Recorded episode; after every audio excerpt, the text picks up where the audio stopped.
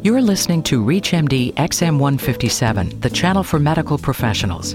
In cooperation with the American Medical Association Foundation and in association with the Pfizer Medical Humanities Initiative, ReachMD is proud to bring you the following interview with Dr. Joyce D. Kirkland Essien, recipient of the Pride in the Profession Award from the 2008 AMA Foundation Excellence in Medicine Awards, held March 31st in Washington, D.C. Your host for the interview is Dr. Mark Keena. Dr. Essien, congratulations on your award and thank you for speaking with ReachMD. Thank you. Dr. Essien, can you take us into your background to give us an idea where your early interest lay? Was there anything specific that compelled you towards medicine, specifically pathology? If I were to be absolutely honest, I would say that my first love was, in fact, music, and I was a horrific musician. And I'm sure that many of my music instructors are in therapy as we speak. My favorite subjects, however, have always been science and math, and I've had always a curiosity about how the body works, as simple as that, from as long as I could remember. So I would say that my notions about studying medicine began quite early because I had an intellectual curiosity. My passion, however, was music.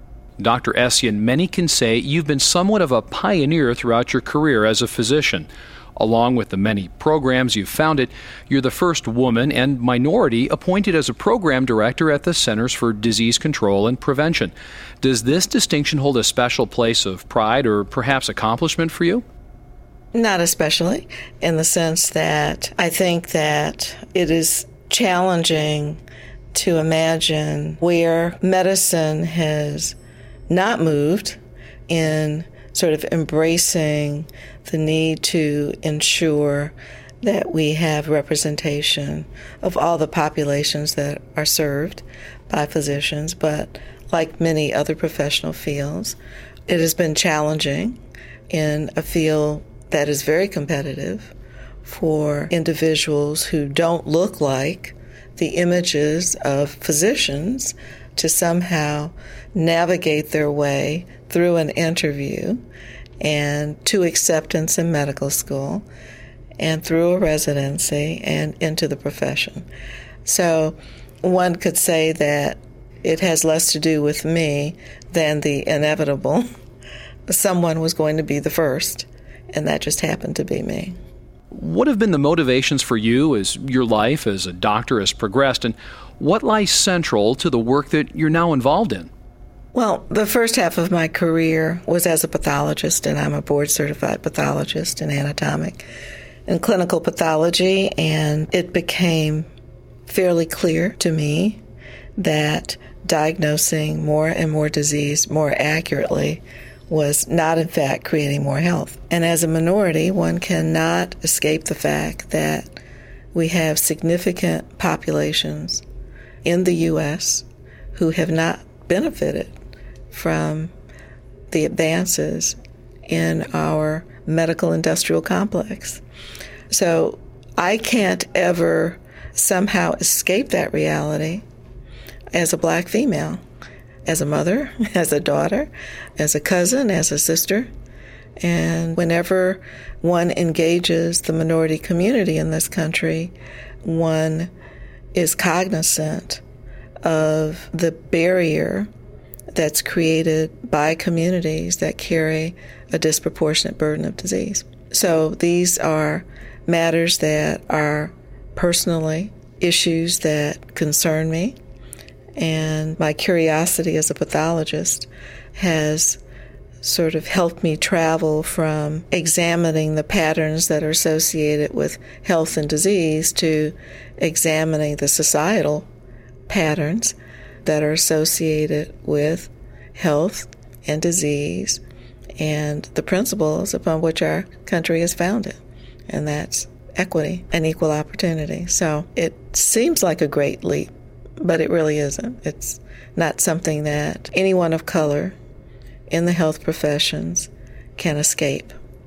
And I guess I've just made a 180 degree turn that may be a little different from others because I am interested in the opportunities to really define a system and its attributes and the competencies that would be needed to assure that we have a system that provides equal access and that more broadly we have a society that recognizes that we have to address the conditions that are necessary to maintain health and how do we integrate what we do inside the medical system with what we have to do as a society to assure conditions in which all people have the opportunity to achieve their health potential.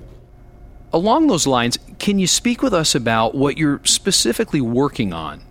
Well, my work in some ways might appear abstract. Most of my work is at a systems level, and I am working, for example, now with MIT trained modelers, and we've developed and designed a syndemic model of diabetes. It's the spine of that model is a population flow map that aggregates all of what we know about the disease as populations move from healthy to pre diabetic to diabetes and to diabetes with complications and to death.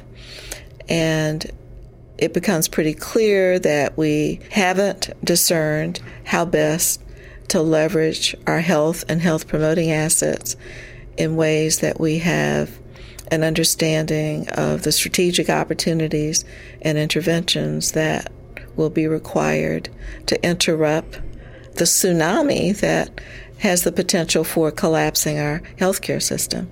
25% of the U.S. population is pre diabetic, and that is the only stage that is reversible. So we utilize the model to engage cross sectoral stakeholders, a place where there is no governance over public, private, and community, to facilitate the dialogue and the deliberations that better inform how we as communities and as systems can best leverage in a strategic way our assets to interrupt the progression of this disease in the society.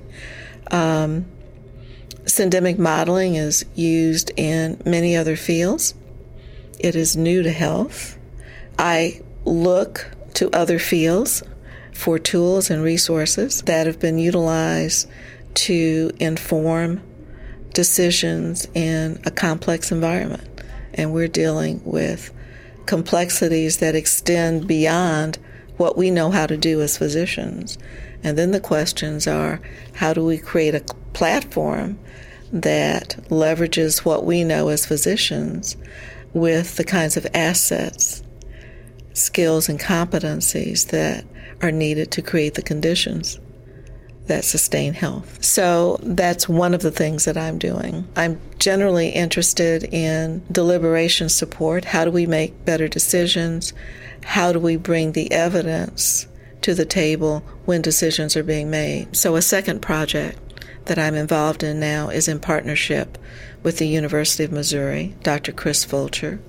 Dr. Fulcher's staff of 20 have, over the last 15 years, developed an ability to aggregate more than 500 data sets on a geographic information system platform. And so, literally, we can drill down into a community at the block level and define both the conditions that exist and the assets and better understand the interplay, uh, those that reinforce health and those that would appear to create disease. And it gives us a much sharper picture of who needs to be at the table, what kinds of partnerships need to be developed, and it provides a benchmark that tells us whether we're making any progress. Can you describe how it feels to have your work regarded so highly by your peers and recognized with the 2008 Pride in the Profession Award? I'm not accustomed to being recognized in that way because often I am raising questions and pushing back on what we often define as success, but that leaves many populations behind. So I would say that this is a new experience And like in many fields, when you raise the hard questions and you elevate the undiscussable, the things that we haven't accomplished, it's not always something that you're rewarded for or recognized for. And I would say that when I talk to individuals who I consider to be innovators, they all have in common the experiences really of finding that it's often hazardous to your health because your professional health, because it challenges the way things are and it questions what is. So this is a new experience for me. What do you envision for the future impact of your work?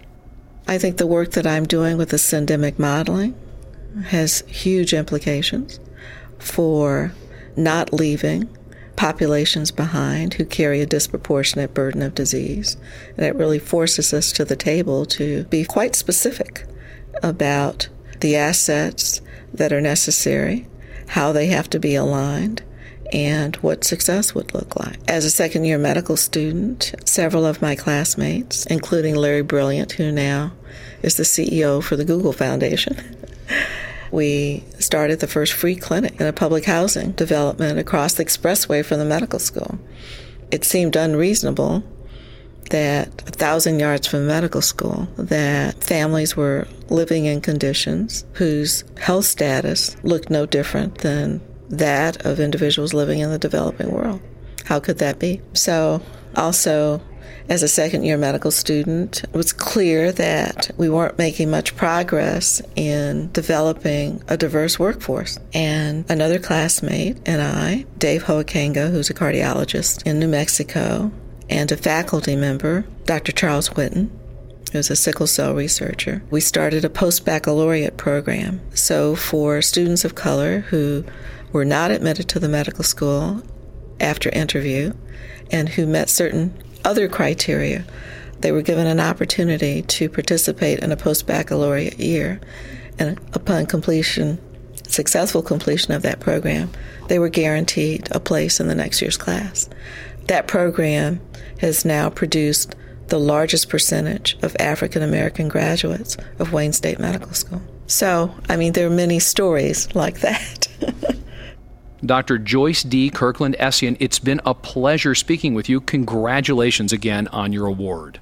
You have been listening to a special interview from the 2008 AMA Foundation Excellence in Medicine Awards on ReachMD XM157, the channel for medical professionals. To listen to or download this program, please visit ReachMD.com and register with the promotion code AMAF.